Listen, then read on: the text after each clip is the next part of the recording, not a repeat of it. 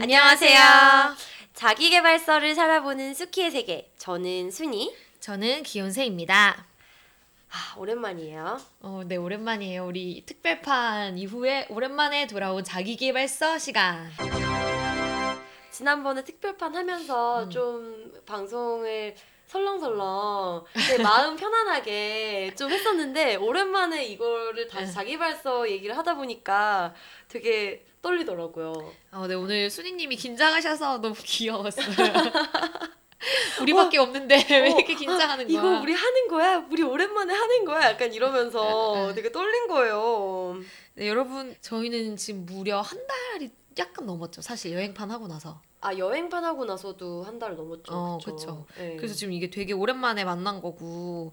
그리고 우리 순이님 축하의 소식이 생긴 게 가족이 생겼어요. 네, 가족이 생겼어요. 강아지를 한 마리 데려왔어요. 그래서 저랑 이제 남편이랑 지금 저기에서 저희 지금 방송하고 있는 와중에 옆에서 제 쇼핑백을 지금 찢었어요. 입으로 열심히 찍고 있는 저 힘이 개식이랑 이렇게 쇼핑백도 있죠? 네, 있습니다. 저 하나만 빌려주세요. 일단. 네, 드릴게요. 근데 제 먹고 있는 거 아니에요? 네, 좀 그런 거 같아요. 아니, 저기 잠깐. 네네. 이렇게 신경 쓸 게 한두 가지가 아니에요. 정말 실시간 방송의 느낌이네요. 근데 너무 예뻐서 끝나고 많이 놀아주도록 하겠습니다. 네. 독자 여러분들 근데 청취자 여러분들 아시죠? 저희가 사실 지지난화에 이미 책 소개를 했어요. 그래서 책 제목은 보노보노처럼 살다니 다행이야. 김신회라는 분이 쓴 책이고요. 이 작가분이 방송 작가인데 이제 뭐 그냥 살아가면서 느꼈던 것들 포함 그 원작 보노보노 만화의 이야기를 인용을 해서 이제 한 권의 책을 펴낸 거예요. 이 책이 되게 인기가 많았잖아요. 네, 2017년 4월에 이 책이 처음 나왔었는데 그때 나온 책이었어요? 저도 올해 나온 줄 알았어요. 작년에 10만 부 이상 팔리면서 베스트셀러 1위를 기록을 했고요. 와, 대단하다. 뭐 어쨌든 작년에 되게 핫했던 책이지만 그럼에도 불구하고 이 책을 사실 고른 이유는 지난번에 사실 말했는데 편집이 됐던 것 같은데 저희가 어릴 때 제가 보노보노고 순이님이 너부리 였어요. 저희끼리의 약간 별명이자 뭐 애칭이자 비밀같이 서로를 부르던 그게 왜 보노보노랑 너부리였죠? 그때 저는 기억이 약간 나는 그 포인트가 뭐냐면 먼저 순이님이 제안을 했어요. 원래 진짜 친한 친구들끼리 막 영화 보고 막 얘 보고 어디 보고 그러면 이름으로 부르지 않고 약간 애칭, 별칭으로 따로 우리만의 코드 이런 걸 부른다. 그래서 뭘로 하면 좋을까 이렇게 하다가 왠지 자기는 너구를 하고 그럼 이제 보노보노가 너구리 보노보노 포로리 이야기가 있으니까 너는 보노보다가 약간 닮은 것 같아 비슷한 것 같아 약간 이래가지고 저를 보노보노라고 불러주기로. 근데 생각해보니까 제가 그때 저희 막 이렇게 얘기하고 그럴 때쯤에 안경을 끼고 있어서 그때 학교에서도 지금 얘기를 들어보니까 제가 너구리 같다고 안경 끼니까 눈 주변 이렇게 동그랗게 되어서 라는 얘기를 듣곤 했었던 것 같아요. 그래서 지금 얘기 들으면 기억은 안 나는데 너무 나 같아. 맞아. 너무 그랬을 법하지. 근데 가끔 이게 수진님이 독특한 막 제안 같은 걸 했는데 그중 하나였던 것 같고 그래서 그래 우리가 20살 전까지는 계속 서로 약간 10대 시절을 너굴과 보노로 부르면서 살았었어요. 맞아요. 그래서 저희가 또 읽어봤죠. 그리고 느꼈죠. 이거는 자기계발서일 수도 있겠지만 조금 더 어떻게 보면 생각의 집합 혹은 에세이 혹은 다양한 이런 작가분이 가지고 계신 인생에 대한 철학 같은 것들을 묶어놓은 책인 것 같기도 하다. 네, 맞아요. 그래서 책을 읽으면서 술술 되게 쉽게 읽혔고 저는 사실 이 저자가 김신혜 씨가 쓴 이야기들보다도 보노보노 자체 스토리들이 이제 중간중간 사실 작게 나오잖아요. 네, 그런 것도 너무 좋아서. 맞아, 저도 그게 은근히 깨알같이 재밌더라고. 읽다가 글만 보다가 중간에 만화 나오고 이런 것도 재밌고 예시로 나와도 재밌고 해서. 그리고 저는 이 일러스트가 원래 보노보노 일러스트인가요? 좀 너무 예뻐가지고. 네, 중간중간에 간지처럼 나오는 거. 그래서 되게 눈을 뗄 수가 없더라고요. 너무 예뻐서. 귀엽죠, 되게 예뻐요. 네네. 그러면 지금 간단하게 책의 약간 내용을 소개해드리려고 해요. 네. 크게 5가지의 장으로 이루어져 있고요. 네네. 제 생각에 그냥 이것저것 약간 주제에 따라서 작가가 글을 쓴 다음에 마지막 최종 편집자가 약간 그래도 이렇게 개개 이야기들을 할 수는 없고 이 정도 5가지 카테고리로 분류해서 책을 정리하자 약간 이렇게 하지 않았을까. 아, 이렇게 생각 못했는데 네. 이 책을 읽고 그 얘기를 들으니까 너무 맞는 얘기야. 아하. 자, 첫 번째는 다른 사람들하고도 같이 사는 법. 그래서 이 책에서 주로 관계에 대한 이야기를 많이 하죠. 네, 다양한 것들 얘기도 하지만 관계를 계속 약간 떠올리게 하는 책이었어요. 맞아요, 맞아요. 그 중에서도 이제 첫 번째 장은 그거에 대해서 좀 더 집중적으로 이야기하고 있는 장이고, 몇 가지 인상적이었던 얘기들을 소개를 해드리자면, 진정한 위로는 내가 받고 싶은 위로라는 에피소드가 있었어요. 진리죠. 그래서 뭐 누군가가 위로가 필요할 때 이 또한 지나가리라 뭐 이런 잘난 척을 한다든지 아니면 야 글쎄 근데 이런 거는 너가 이렇게 했으니까 힘든 거 아닐까라고 조언 불필요한 조언 또는 야 나도 힘들어 라고 진짜 최악이죠. 그러지 말고 네. 예, 들어주고 그냥 그랬구나 공감해주는 게 이제 진짜 위로다라고 이야기를 하고 있어요. 나는 여기에 있을 거다. 너가 힘들든 뭐 좋든 어떻든 그런 느낌. 그죠? 그렇죠. 그렇죠. 그다음에 좀 인상적이었던 부분은 저는 별거 다닌 대화가 필요해. 여기서 그 너부리와 포로리의 이야기가 나오거든요. 보노보노랑 셋이 얘기를 하는데 이건 읽어드릴게요. 너부리, 나 좀 이해가 안 가는 게 좋아 좋아 어제 뭘 했다느니 오늘 날씨가 어떻다느니 그런 얘기를 하는 게 무슨 의미가 있는지 모르겠어. 포로리, 아니야 다들 그렇게 재밌는 일만 있는 게 아니라고. 만약 그렇게 재밌는 이야기만 해야 한다면 다들 친구 집에 놀러와도 금방 돌아가 버리고 말 거야. 오, 잘한다. 보노보노, 그건 쓸쓸하겠네. 포로리, 쓸쓸하지 바로 그거야 보노보노. 다들 쓸쓸하다고. 다들 쓸쓸하니까 재미없는 이야기라도 하고 싶은 거라고. 이 구절이 감사합니다. 일단 얘기하는 열연 감사드립니다. 네. 예.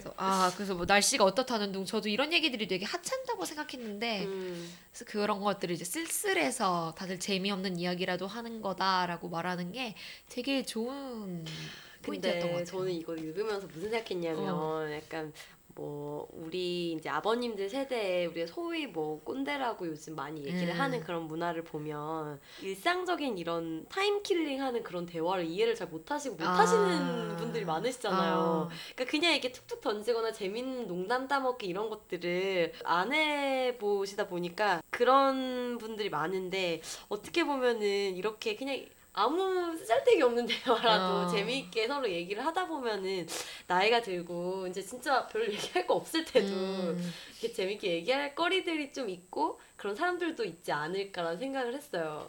진짜 좋은 포인트였고요. 네. 그리고 여기에 그 챕터에서 저는 되게 기억에 남는 게 그 작가가 이런 얘기를 하더라고요. 우리는 칭찬받는 일을 사랑받는 일과 혼동한다.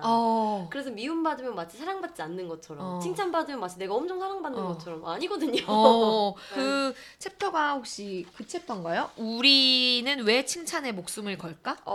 네 맞아요. 맞죠? 네. 저는 이 챕터도 되게 인상적이었던 게 수님이 얘기하시는 것처럼 칭찬과 사랑은 다르다. 맞아요. 칭찬은 특정한 특성 몇 가지만 향하는 거지만 그쵸. 사랑은 장점과 단점을 모두 아우르는 거니까 칭찬에 목매지 말자. 어차피 그래도 다른 애정은 채워지지 않고 내가 사랑이 필요하면 내가 나를 사랑하자. 저도 이걸 읽으면서 되게 반성을 많이 했어요. 네. 그리고 약간 포인트가 있었고 또 한 포인트는 이게 있었거든요. 외국인들과 한국인들의 칭찬에 대한 반응 차이. 그거 너무 웃겼어. 그게 공감되죠. 아니, 그게 되게 인사이트가 있었어요. 그쵸. 그래서 우리나라 사람들 제가 예를 들어 순이야 너 오늘 너무 예쁘다. 아니야 네가 더 예뻐. 이러잖아. 아니면 오늘 뭐가 예뻐. 아니면 저한테 해주세요. 약간 윤세야, 너 요즘 무슨 일 있어? 피부 너무 좋아졌어. 내가 좀 그렇지? 정말 야야. 약간 이런 식으로 장난식으로 무마하거나 아니면 되게 아니야 막 부정하거나. 근데 좋으면서. 근데 우리가 그러니까 칭찬에 대해 약간 안 봐, 이게 수용하지 않는 사실 태도라서 약간 겸허하게 기뻐할 거. 아 그래, 고마워. 막 약간 그렇게만 해도 되는데. 그러면서 이제 외국 사람들 같은 경우에는 그런다는 거죠. 그러니까 칭찬하는 게 되게 그냥 일상적이고 그거에 큰 의미를 부여를 또 안 하니까. 아 오늘 예쁜데 고마워. 그래? 아 오늘 뭐 그래? 응 고마워. 뭐 어제 새우 샀어. 뭐 아니면, 고마워. 그래? 요즘 저 이걸 했는데 진짜 좋아졌나 보다. 라던가. 사실 그게 어쩌면 진짜 칭찬을 받아들이는 좀 약간 의젓한 태도? 그쵸. 일 수 있는 것 같아요. 네. 두 번째 장은 꿈에 대해서 얘기하고 있습니다. 네. 꿈 없이도 살 수 있으면 어른. 이제 깊네요, 깊어. 근데 이 책의 약간 전체적인 골자는 이 책의 86페이지에 보면은 좀 나와 있어요. 86페이지 어딨죠? 어른이란 모든 걸 스스로의 힘으로 결정할 수 있는 사람이기도 하지만 아무것도 하지 않기를 결정할 수 있는 사람이기도 하다. 그런 삶을 멋없다고 비정상이라고 생각하지 않는 사람이기도 하다. 그럼으로써 별로 어른답지 않은 지금의 삶도 그럭저럭 버텨낼 수 있는 사람이다. 이 다음에 근데 또 그런 얘기 나오잖아요. 하지만 그런 어른도 가끔은 아이 때의 마음을 떠올린다. 그동안 바라온 어른의 모습이 지금 내 모습이 맞나 싶을 때가 생각보다 많기 때문이다. 진짜 그랬어. 어른은 무엇일까? 되게 저자가 어른이라는 단어에 대해서 되게 고민을 많이 하잖아요. 네. 뒤에 보면은 재미없어지고 나서야 할 수 있는 일. 김현수 씨 명언을 이 저자가 잠깐 인용하는데 할 수 없는 일을 해낼 때가 아니라 할 수 있는 일을 매일 할 때 우주는 우리를 돕는다. 그래서 작가는 사실 재미없어지면 그만둬버리고 또 하다가 짜증나면 그만두고 막 이런 식으로 흥미만을조차 살아가다가 이제 이 너부리 아빠 이야기와 김현수 작가의 얘기를 들으면서 반성을 하는 포인트가 나오거든요. 저는 그 여기에 이쪽을 읽으면서 마침 이제 남편이랑 얘기를 하다가 남편이 저한테 너는 꿈이 뭔데? 이런 되게 그냥 약간 뜬금포로 이렇게 물어보는데 갑자기 그래서 난 꿈이 뭐지? 약간 이런 생각이 들었거든요.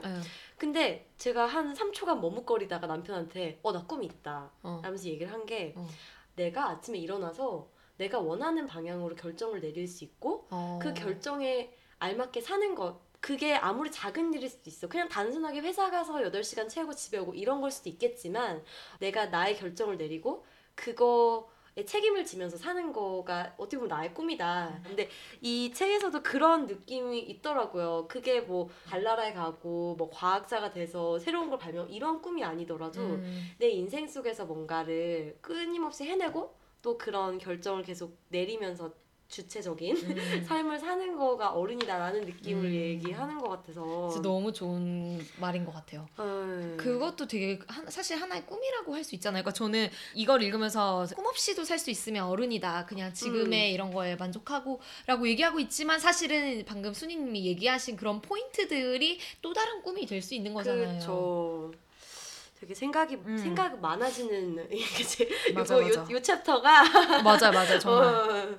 그리고 그러고 보니까 이런 내용도 있었어요. 인생이 꼭 재밌어야만 할까? 라는 챕터가 있었는데 계속 재밌기만 한 인생은 특이한 거고 가끔은 아무 일 없고 지루해야 새로운 재미도 이제 뭐 느껴지는 거다. 라고 인생이 재밌으면 좋죠. 나도 사실 그렇게 생각해. 나도 그래서 사실 이거는 좀 읽으면서 반박을 좀 속으로 했었던 것 같아요. 예를 들면 저 대학교 때 일산에서 되게 멀리 한 시간 반 정도 등굣길. 근데 그 등굣길을 다양한 방식의 재미로 채울 수 있었거든요. 그렇게 치면 그러니까 등교 방식을 다르게 한다던가 지하철에 외국인들이 탔길래 말을 걸어가지고 부작용은 무슨 얘기 걸어요? 그냥 너네 우르르 외국인들이 타길래 되게 궁금한 거예요. 알고 보니까 걔네들이 한국에 영화를 배우러 온 애들이었고 나란 기억이 안 나는데 아시아계였어요. 남자애들인데 근데 그 중에 한 명이 좀 약간 제가 자기한테 관심 있어서 작업권 주고 알았나 봐요. 나중에 페이스북 그때 물어봐가더니 계속 귀찮게 메시지 보내고 이래가지고 좀 그렇긴 했는데 기현수님한테 반했어. 어쨌든 막 좀 그런 일도 있었고 그래서 똑같은 일상이라도 그래도 우리가 조금 더 재밌게 살아보면 좋을 것 같다는 약간 저자와 다른 생각들도 좀 하겠고 조금 우리 노력하는 걸로. 네. 그리고 가십 얘기가 하나 있는데 어른들 얘기는 재미없어 라고 해가지고 저자가 어떤 친구랑 아무리 얘기해도 재미가 없더라. 알고 보니까 그 친구가 남 얘기를 많이 하는 사람이었던 거예요. 아, 우리 기억난다. 얘기가 아니라. 에이. 이제 그러면서 내린 결론이 아무리 흥미로운 가십이라 해도 나는 가십만 길게 말하는 사람보다 아무 이야깃거리 없이 재미없는 사람이 더 낫다. 가십을 길게 말하는 사람이 되느니 차라리 가십의 주인공이 되고 싶다. 아, 그럼 앞으로 우리는 가십을 할 때 한 2분 언더로 다른 얘기로 넘어가야겠군요. 아니면 우리가 가십거리를 만드는 거죠. 내가 이상해지거나. 아, 좋은 솔루션이다.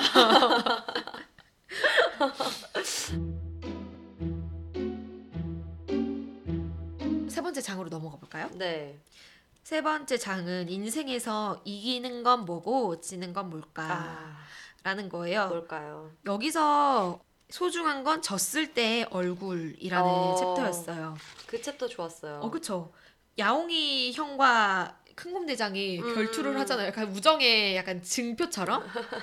근데 그랬을 때 이제 아들에게 아들아 내가 졌을 때의 얼굴을 똑똑히 확인해둬라. 약간 라고 얘기를 하면서. 그러면서 인생의 여기 이 부분 157페이지에. 157페이지인가요? 네. 인생에 있어 가장 소중한 것은 졌을 때의 얼굴을 지키는 일이다. 라는 걸 알려주었다고. 진짜 동물들이 인간보다 나아요.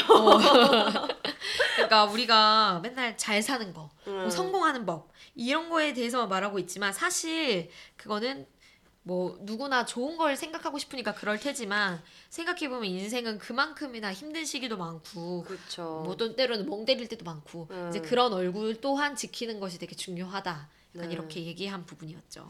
그래서 여기 그 문제 157페이지에 또 나온 그 부분이 인생을 10이라고 봤을 때 잘 사는 기간은 고작 2 또는 3이고 1도 채 안 될 때가 더 많다.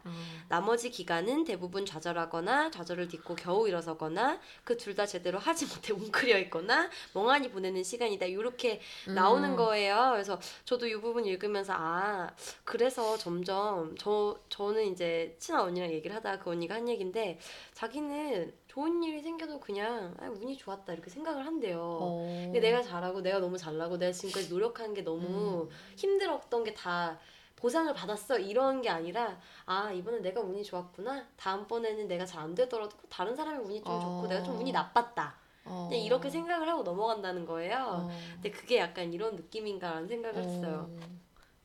그리고 왜 꿈 얘기인데 여기에 나왔는지는 모르겠는데 이 챕터에 꿈을 이루지 못한 나를 미워하지 마 라고 하면서 약간 근데 졌을 때의 얼굴이니까 이게 약간 연결이 되나 보다. 그런가 봐요.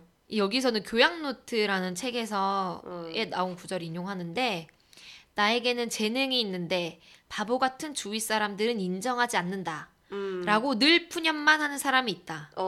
하지만 탤런트의 어원에 의하면 재능은 묻힐 리가 없다. 그 재능을 꽃피우는 힘도 재능에 포함되기 때문이다. 결국에는 자기가 자신을 피워내야 된다는. 그렇죠, 그렇죠. 이거 읽고 좀 반성했던 것 같아요.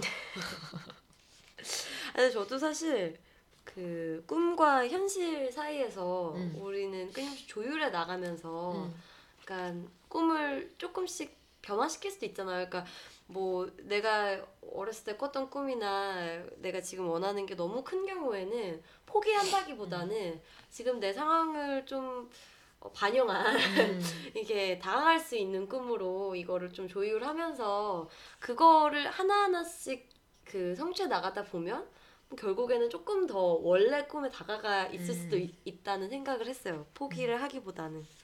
그리고 노력해도 안 되는 일이 있다라고 얘기하면서 그 왜 내 처지를 알고 포기하는 긍정적인 체념? 그러니까 작가가 지금은 이런 비싼 술 마실 돈 안 돼. 나는 그냥 생맥주 한 잔이면 돼. 하지만 나는 우울하거나 그런 게 아니라 그냥 지금의 내 처지가 그런 거고 언제든지 좋아질 수도 있는 걸 이라는 생각도 있긴 있다. 약간 깔쌈한 느낌? 그냥 뭔가 난 이래. So what? 약간 이런. 맞아. 그러면서 애들한테도 뭐든 할 수 있다. 야 너는 다, 야 너 뭐 우리 막 되게 오버하면서 칭찬해주고 이제 이러지 말라. 노력해도 안 되는 일이 있다고도 얘기해주고 한 가지만 잘하면 돼라고도 얘기해주고 약간 이렇게 그래. 키워라. 아니 그래서 그 미국에서 그 우리 밀레니얼이잖아요. 무슨 네네. 그거 소비자 조사 뭐 이런 거 나누는 거잖아요. 우리는 밀레니얼 세대죠. 네, 근데 우리 밀레니얼인데 밀레니얼 세대들이 문제가 많대. 근데 그게 어렸을 때 그 우리가 이제 좀 잘하는 시기였던 90년도 때 우리나라도 그랬지만 특히 미국에서는 유캔두잇이 너무 유행을 한 거지. 그래서 애들한테 막 아 너는 세상 모든 걸 할 수 있어 이러고 했는데 너가 마음만 먹으면 그러니까 근데 애들이 대학교에 갔는데 경제위기 2008년 그리고 또 뭐 그 딱 저희 지금 요즘 경제 상황 안 좋잖아요. 그러니까 애들이 적응을 못하고 사회 부적응자들이 그렇게 많대. 그래서 약간 나는 왜 다 할 수 있다고 생각했는데 왜 내가 못하는 거지? 이건 뭔가 이상하다. 저자가 똑똑하네. 아, 그러게. 그런 큰 거시적인 관점에서.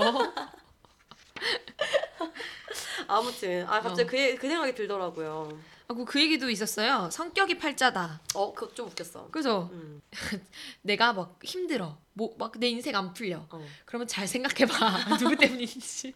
바로 유의 때문. 유의 성격 때문. 내 팔자가 왜 이럴까라는 생각이 들 때는 먼저 내 성격에 대해 생각해보세요. 본인 성격을 약간 파악해야 된다는 거가 좀 시간을 좀 들여서 나를 돌아보는 그런 기회를 좀 만들어야겠어요.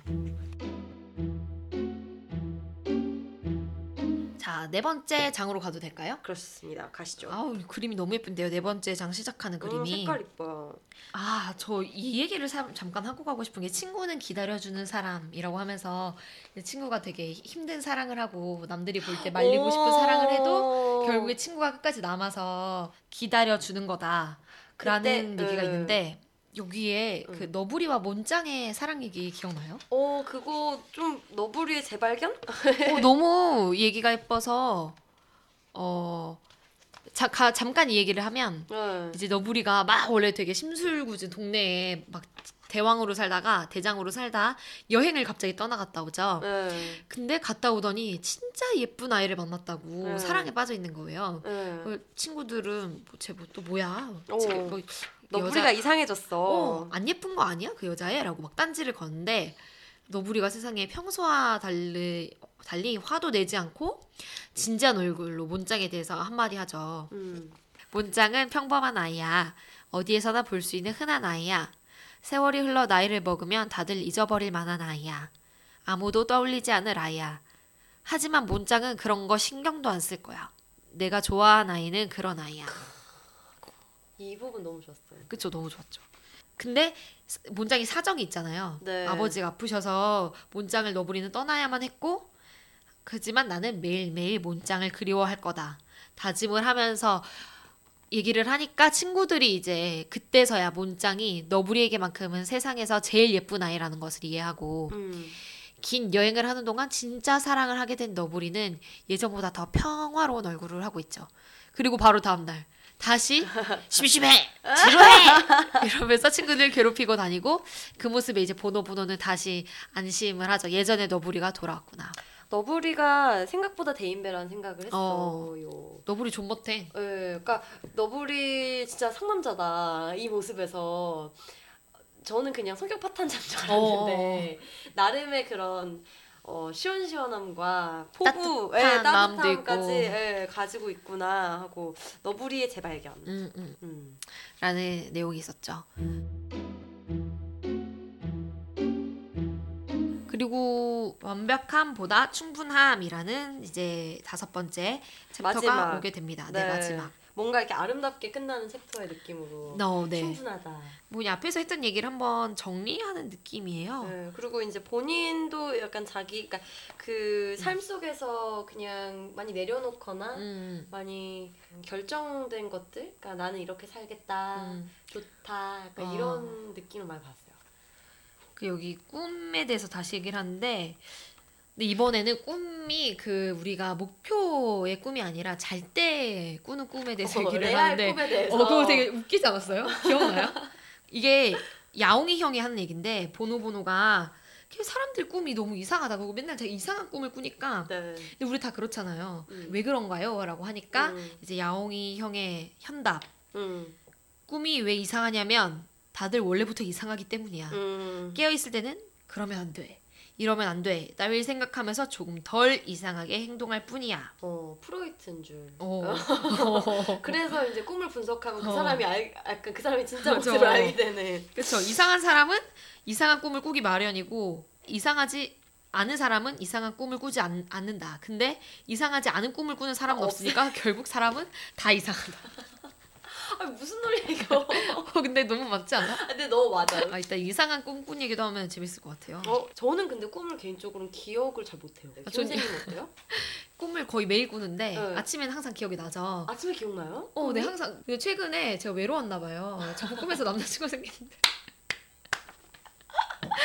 최근에는 귀엽다.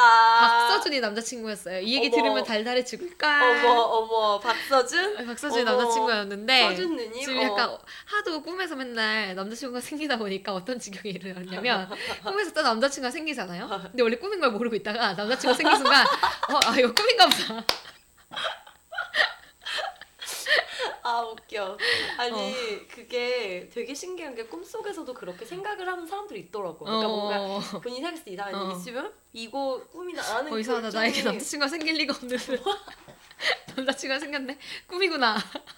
근데 뭔가 그래서 저는 꿈을 전혀 기억을 못하는 사람도 좀 부러워요. 재밌잖아요. 아침에 일어났는데 뭔가 어쨌건 아니 결혼했는데 남자친구 생기면 재밌겠다. 꿈에서 좀 재밌겠는데? 이제 앞으로 그 꿈을 꾸기 위해 듣고 있나 남편? 듣고 있나요? 사과하세요 빨리. 미안해. 그리고 이제 이 책에서 취미에 대해 약간 정의를 내리는 부분도 있어요. 네. 취미란 노는 거야. 어른이 논다고 하면 멋 없으니까 취미라고 부르는 것뿐이야. 어른도 놀고 싶다고. 취미는 놀이의 다른 말이다 라고. 그러니까 또 회내기가 뭐라고 하죠? 어른이 되고 나서도 놀기 위해서 취미라는 게 있는 거야. 어른은 왠지 놀면 안 될 것 같으니까. 맞아. 그래서 넌 뭐하고 놀아를 또 무슨 취미가 있어? 취미가 어떻게 되세요? 약간 어른의 말. 그리고 이제 걷는 게 좋아 라는 챕터가 있었는데 바로 다음에 걷다 보면 풍경이 움직여서 걷는 걸 좋아한다 라고 포로리가 얘기하는데 너부리는 이렇게 얘기하죠. 걷는 게 재밌다면서 좋아하는 녀석들이 있는데 아마 그런 녀석들은 걷는 게 그냥 좋아서 좋아하는 걸 거야. 무슨 뜻이에요 이게? 그러니까 왜 걷는 게 좋아? 이제 보노보노가 궁금해하잖아요. 왜 걸으면 좋을까? 걷다 보면 풍경이 움직이거든. 실제로 그렇기도 해요. 또는 걸으면 다리가 뻐근해지고 약간 뭐 살아있다는 기분이 느껴지거든 라고 여러 가지 대답이 있지만 너부리가 그냥 말하기 그냥 그건 걷는 게 좋아서 좋은 거야. 그러니까 다른 그 어떤 이유도 말고. 예를 들면 이런 거죠. 순이님 남편이 왜 좋아요? 남편은 자상하고요. 되게 고슴도치 같고요. 막 이런 게 다 하지만 결국엔 그냥 남편은 그 사람이어서 좋아요. 오 깊다. 이제 이해했어요.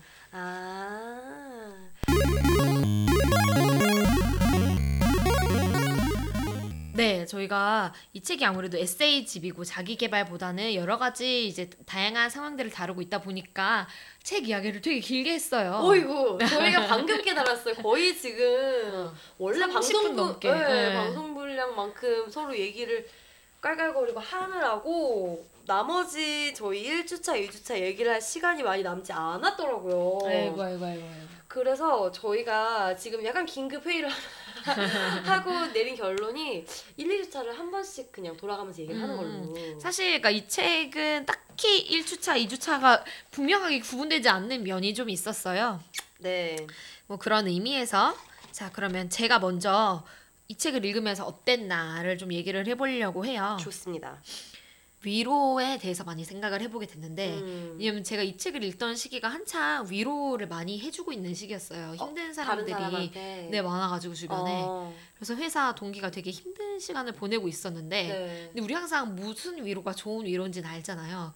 근데 예를 들어 얘가 이제 힘든 시간이 오래 가다 보니까 처음에는 어떡하냐 그랬어 아 정말 안 됐다 뭐 이렇게 얘기를 하다가 나중에는 내가 맨날 똑같은 소리만 하고 있는 것 같으니까 나중에 되나? 힘내 조금만 더 버텨봐 막 이런 얘기를 슬슬 시작하게 되고 막 이러더라고요. 그리고 또는 이제 너무 얘만 힘들어하는 것 같으니까 약간 같은 회사 다니면서 미안하잖아. 그래서 에이, 나도 막 힘든 점 같은 걸 막 좀 얘기하고 있거나 근데 이제 이 책을 읽으면서 막 아니야 이건 아니야 약간 바로 잡게 되고 여기에서 그렇게 하지 말라고. 그쵸. 너무 써놔가지고 그쵸. 놀랐겠다 읽으면서 약간. 근데 그렇게 되면서 좋은 변화들이 저한테 생긴 게 친구 중에 일단 이제 회사 동기는 아니고 좀 올해 안 좋은 일을 겪은 언니가 있었어요. 지금도 너무 내가 지금 뭘 하나 약간 이런 회의가 왔다고. 네. 대체 나 뭘까? 나 왜 이러지? 막 자책을 되게 하고 있길래 약간 보노보노가 돼서 제가. 원래 인생이 찌질한 건가 봐. 그러니까 마음껏 찌질하자. 안심하고 찌질해도 돼. 오, 보노보노스럽다. 그쵸? 되게 좋아하는 거예요. 심지어 그래서 너무 좋아한 나머지 그 언니가 이거를 찌질학이라고 이름을 붙였어요. 지질학 아니고 찌질학. 찌질학. 원래 사람 다 찌질하고 세상이 찌질하니까 나도 그냥 맘대로 찌질해도 된다. 이렇게 되게 좋은 반응을 얻어서 뿌듯했고 그리고 그 와중에 잘 적응했네. 네, 그 와중에 또 되게 멋진 위로를 한 친구를 하나 발견을 해서 제가 또 가져왔는데 이제 고등학교 친구들 중에 최근에 미국 유학을 간 친구가 있어요. 근데 한국에 가족들도 있고 남자친구도 한국에 있는 상태고 혼자 미국에 가서 공부를 하고 있다 보니까 뭐라고 하냐면 되게 행복한 동시에 슬프대요. 왜요? 그러니까 그래서 미국에서 공부할 수 있는 기회를 얻은 것도 너무 감사하고 우리 가족도 되게 화목하고 한국에 있는 남친하고도 되게 잘 지내고 있고 그래서 행복한데 그리고 우리 친구들도 있고 너무 감사한 것 투성이고 거기 있는 사람들도 되게 잘해준대요. 그런데 혼자 지내고 있다 보니까 어쨌든 또 언제 한국에 들어갈지 기약이 없으니까 가끔 자기가 뭐하고 있는 거지 싶으면서 되게 쓸쓸하고 외롭고 밤에 같아. 되게 울고 있다는 거예요. 밤마다 그러니까 되게 막연하고 정말 그럴 것 같잖아요. 평소병. 전 또 막 힘내 이러면서 하지만 슬픔에도 종류가 있다면 그거는 되게 좋은 슬픔인 것 같다 막 또 이렇게 해주고 다른 친구는 의사거든요. 병이다 이러면서 향수병 막 이러는 거예요. 막 이러고 있는데 마지막에 딱 한 친구가 나타나더니 아무래도 환경이 마음이 격해지기 쉬운 환경인 것 같다 이러면서 우리도 너 보고 싶어서 자주 울어 라고 하는데 진짠가요? 그러니까 이게 진짜는 아니겠지만 그냥 그렇게 얘기해요. 너무 위로에 약간 신이 나타난 것 같은 거예요. 대단하다. 그 얘기 들으면은 힘 날 것 같아요. 위로를 해주는 되게 다양한 방법에 대해서 좀 생각해 볼 수 있는 계기였달까요? 근데 그 친구들 얘기 들으니까 저는 가운데 그 의사 친구 있다 했잖아요. 되게 저랑 비슷한 스타일인 것 같아요. 야, 곧 그날일 수도 있어. 진단 내려주는? 약간 그리고 저는 약간 그렇게 감정적으로 좀 이렇게 저도 널뛰기를 가끔씩 하는데 이게 우연이라고 하기에는 너무나도 저의 그 사이클과 너무 이렇게 밀접한 거예요. 그래서 요즘은 그냥 뭐 그런 친구들한테 그렇게 얘기 안 해도 저 자신한테는 제가 너무 막 좀 다 짜증나고 뭐 누가 싫고 일이 싫고 막 퇴사하고 싶고 뭐 이런 이상한 괜히 혼자 막 이럴 때는 내가 병이다. 지금 내가 이럴 때지. 약간 이래가지고. 근데 그거 자신한테 할 땐 되게 좋은 것 같아요. 그 마지막으로 저자가 사실 꿈 없이 살아도 된다. 그게 어른이다라고 얘기하고 있는데 전 좀 다른 관점에서 결국 저자가 한 얘기들로 인해서 확실한 꿈이 하나가 생긴 거예요. 뭐죠? 그게 바로 지금 하고 있는 일 꾸준하게 열심히 해서 성공한 PD가 되자. 약간 진짜? 훌륭한 PD가 되자. 약간 이런 생각을 좀 하게 됐어요. 우와. 한때는 나 여행 갈 거야. 이렇게 이런 느낌이었잖아요. 항상 이거 얼른 조금 한 3년 정도만 채우고 딴 거 해야지.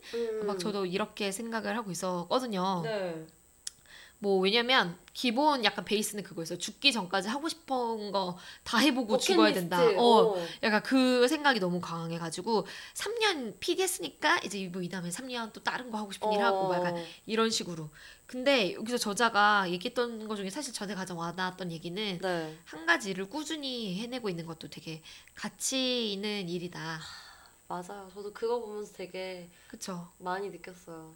그리고 또 하필 위로 받았어, 위로. 비슷한 시기에 또 어떤 어른들을 만났는데 그 어른들이 하는 얘기도 그런 얘기였어요. 되게 한 가지 일을 꾸준히 해내고 있는 것에 대한 자부심? 그 중에 한 분이 이제 저 옛날에 예전 프로그램 할 때 같이 일했던 드론 감독님이세요. 그분이 한 얘기도 그런 거였거든요. 정말 너네 이런 직업 어디 없고 PD 다들 되고 싶어서 안달이고. 그것도 예능 PD 얼마나 재밌어요. 정말 그런 것도 있고 또 어떤 일인들 안 힘들 거면 충분히 재능 있고 훌륭한 PD 될 거니까. 저도 그렇게 생각해요. 열심히 해라. 그게 진짜 이거 잘 해라. 진짜 성공해라. PD를 하면서 뭐 이런 그날 술 마시면서 이런저런 얘기를 하시는데 정말 그 말이 맞는 것 같다. 아니 전 안 그래도 이 얘기 하다 보니까 기억난 건데 제가 광고를 보다가 되게 재밌는 캐치프레이즈를 가진 광고를 한 몇 달 전에 봤지? 한 6개월? 한 1년? 그 어제 봤는데 그 KCC 건설인가? 거기에서 그 약간 브랜드 광고인 것 같아요. 근데 그 슬로건이 계속하는 것이 힘이다 이런 거예요. 그러니까 자기네들은 계속 해왔다.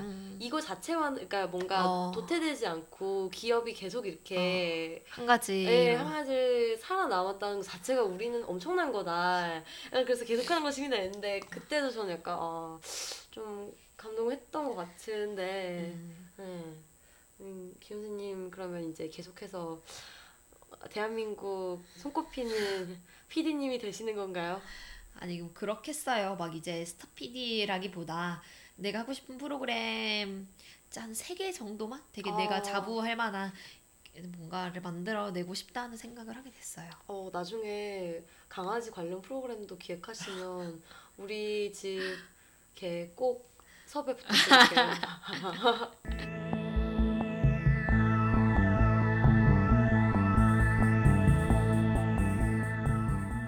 수진님이 얘기할 차례인가요? 네, 저는 개를 키우는 게 처음이거든요. 그래서 막 인생에 대해서 생각하게 되고 개를 키우는데 막 개와의 관계란 무엇일까? 개는 나를 어떻게 생각할까? 온갖 생각이 머릿속에 가득한 거예요. 근데 그 와중에 이제 이 책에서 적용할 만한 부분들이 많아서 이 책이 여러 가지 그 포인트가 있는데 그 중에 하나가 관계에 대한 거잖아요. 나와 세상과의 관계, 나와 사람과의 관계. 근데 저는 그걸 약간 좀 늘려서 나와 나의 개와의 관계 이렇게 얘기를 좀 해보고 싶어요. 일단 제 자신의 성격에 대해서 개를 키우면 생각을 좀 하게 되는데 은근히 제가 좀 완벽주의 성향이 있더라고요. 그래서 컨트롤할 수 없는 것을 안고 사는 게 새로운 거예요.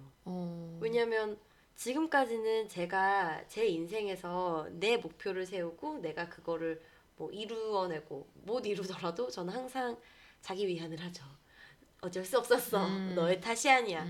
어쨌건 나는 내 컨트롤 하에 내 삶을 쥐고 있다고 생각했는데 내 마음대로 되지 않는 걔랑 살면서 되게 이런 관계 맺음과 그 안에서 필요한 믿음이나 인내 이런 거의 중요성을 좀 배운 것 같아요. 그래서 이제 먼저 믿음 2가지인데 이제 믿음부터 하면 처음에 저렇게 데려오고 울었거든요. 왜냐면 저 자신에 대한 믿음이 안 생겨서. 그러니까 제가 이 강아지 데려오기 전에 뭐 유튜브 영상 그리고 뭐 각종 그런 개랑 관련된 심리학 서적 막 이런 것까지 독파했어요. 그래서 나는 또 이제 약간 그런 완벽주의나 컨트롤하는 그런 성향 때문에 나는 다 할 수 있어. 나는 완벽하게 해낼 거야 라고 생각을 했는데 막상 이 조그마한 강아지가 집에 왔는데 이 개시끼가 계속 우는 거예요. 근데 이거 유튜브에 나온 것들을 해도 안 들어. 뭐 이렇게 해도 안 돼. 그러니까 내가 잘할 수 있을까? 라는 막역한 두려움이 생기면서 저를 믿을 수가 없었어요. 근데 시간이 지나면서 지금은 말 좀 잘 듣잖아요. 엄청 순하고. 네. 그러니까 처음에 그런 믿을 수 없었던 마음을 다 잡고 나는 할 수 있어. 나는 나를 믿고 너도 믿고 이건 어떻게 보면 과정이야 라는 생각으로 믿음이라는 걸 가지게 되니까 조금 사람이 힘이 생겼던 것 같아요.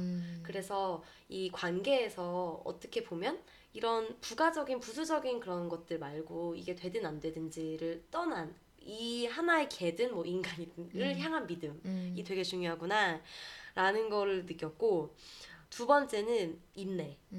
걔는 이게 얘는 만들어지긴 하는 것 같은데 그 과정이 진짜 오래 걸리는 것 같아요. 그죠?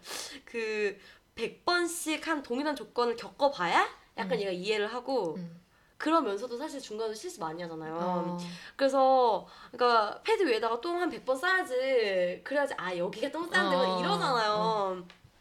그래서 이 교정 과정에서 그 수많은 실험을 해야 되고 또 기다려야 되고 어떻게 보면 약간 실수했어도 이해해주는 그런 마음, 그런 인내심이 되게 많이 필요하구나.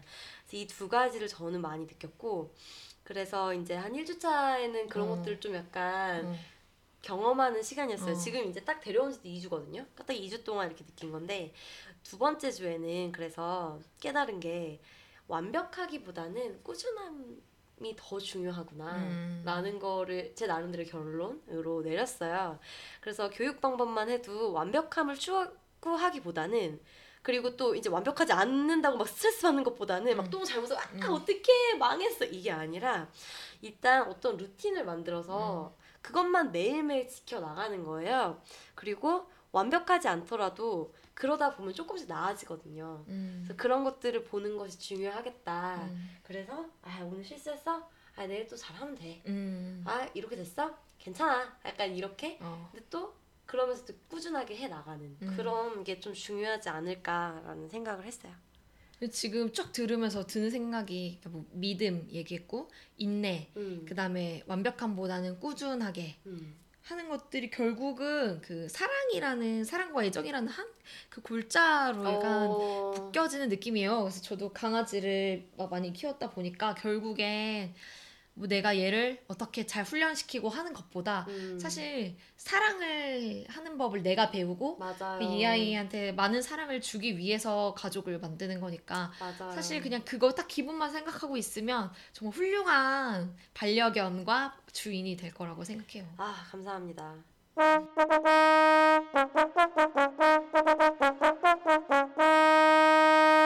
그럼 저희 이제 냄비받침 지수로 넘어가 볼까요? 네, 좋습니다. 아, 그럼 기원생님은 5점 만점에 몇 점이신가요? 아, 저부터 가는 건가요?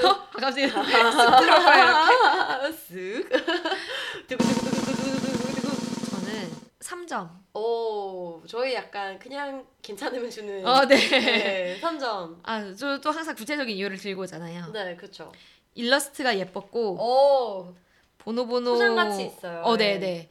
그리고 보노보노, 그러니까 일러스트나 이런 표지들이 되게 귀엽잖아요. 그리고 또 제 이제 휴대폰 귀여워 케이스도 보노보노인데 이런 일치하는 뭐 이런 것들이 좋아서 귀엽다. 일단 플러스 1 해드렸고요. 네. 또 플러스 1은 보노보노가 이렇게 좋은 콘텐츠였구나라는 재발견을 하게 된 거예요. 또 플러스 1점이었고요. 그냥 애들 만화가 아니었어. 네, 좀 더 그렇죠. 깊은 게 있었어. 그 플러스 사실 이제 작가의 노력에 플러스 1점, 그다음에 같은 업계 종사자라서 플러스 1점 해서 4점인데 네. 좀 저자가 자기 자신을 위로하려고 쓴 것 같은 부분이나 너무 나한테는 의미도 없고 감동도 없는 챕터들이 좀 아이의 명예 이런 건 대체 이 얘기를 왜 우리한테 하는 거지? 그 기억나요? 뭐 에이. 자기가 애기 코치해줬다 그러면서 약간 여기에 많이 나오는 이렇게 단어인 읽기가 곤란했던 지점들이 좀 있어서 마이너스 1점에서 총 3점을 드립니다. 아, 제 점수도 사실 공개하자면 3점이에요. 저희 맨날 좀 비슷한 것 같아요. 네, 약간 저는 애매할 때 항상 3점이 들어요. 아직까지 3점 이상이 저희 없었어요. 네, 그렇죠? 맞아요. 아, 저는 이 책에 대한 거랑 그리고 이 책이 저한테 준 도움 두 가지를 생각을 해서 3점을 줬는데, 사실 처음에는 한 2점 정도 줄까 생각을 했어요. 왜냐면 요즘 이런 류의 책이 굉장히 많아요. 책방에 가면 뭔가 위로가 되는 책, 그리고 뭔가 치열하게 살고 뭔가 열심히 하는 것보다는, 저 너무 이런 얘기하면 좀 이상한가요? 근데 너무 그냥 괜찮아, 네 탓 아니야 뭐 이런 느낌의 책들이 너무 많아지는 것 같아서 이 책도 약간 그런 책인 것 같다. 아, 너 약간 반감 있구나. 그렇게만 하는 거는 저는 조금 비겁하다는 생각을 하거든요. 그런데 저도 사실 그런 책을 좋아하지만 어쨌건 그런 책이 너무 많고 그렇기 때문에 그냥 그렇다라고 해서 이점 정도 생각했는데 이 강아지를 키우면서 되게 좀 힐링을 많이 받았어요. 그래서 3점. 그렇습니다. 그러니까 이 책이 되게 그 베스트셀러까지 간 게 그만큼 아까 그 미국의 밀레니얼 세대이기도 했지만 요즘 사람들이 정말 이렇게 위로가 좀 많이 필요한 상태였구나. 사는 게 팍팍하죠. 그런 생각도 들고 또 동시에 저도 수니님 말에 되게 공감하는 게 때로는 내가 진짜 실수하고 내가 잘못한 걸 때는 좀 책임을 지려는 그런 좀 꿋꿋한 태도도 있으면 좋겠어요. 막 결국 야 뭐 원래 이렇게 해도 돼. 막 저렇게 해도 돼. 다 네 탓 아니고 막 약간 이렇게만 말하는 거는 조금 네. 하지만 이 책은 그런 책만은 아니었다고 생각이 들어요. 그래서 네, 그래서 3점입니다.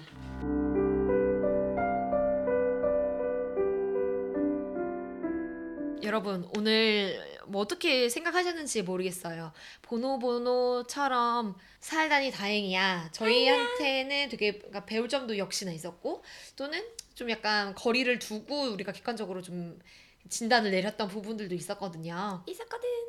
아, 지금 포로리 한 거야? 있었거든. 그리고 이번 사실 책은 저의 픽이었고요. 수니님이 다음 에피소드 픽을 해주실 거예요. 저희가 나름 이렇게 책을 좀 밸런스를, 그러니까 어떤 때는 이런 힐링, 어떤 때는 이렇게 센 책, 좀 다음 책이 이 보노보노가 되게 물렁물렁한 책이다 보니까 엄청 센 책을 고르셨더라고요. 좀 많이 셉니다. 네, 저희의 다음 책은 아침 5시의 기적이라는 책입니다. 여러분들 그냥 아시겠죠? 무슨 내용인지. 뭘 해야 되는지 아시겠죠? 네, 저희가 2주 동안 둘이서 아침 5시에 일어나기로 했어요. 네. 그래서 아침 5시, 저는 사실 한 5시 반까지도 괜찮지 않나. 근데 평소에 6시에 일어나시는 분이래요, 이분이. 아니, 요즘 좀 아침에 잠을 좀 안 자게 돼가지고. 그래서 저희의 삶이 2주 뒤에 얼마나 달라져 있는지 보도록 하겠습니다. 네, 마음을 다잡고 한번 열심히 해보도록 하겠습니다. 네. 그러면 저희는 그 아침 5시에 2주간 일어나는 걸 해보고 한 달 뒤에 네. 뵙는 걸로 하시죠. 네. 그러면 오늘도 들어주셔서 감사합니다, 여러분. 안녕. 안녕.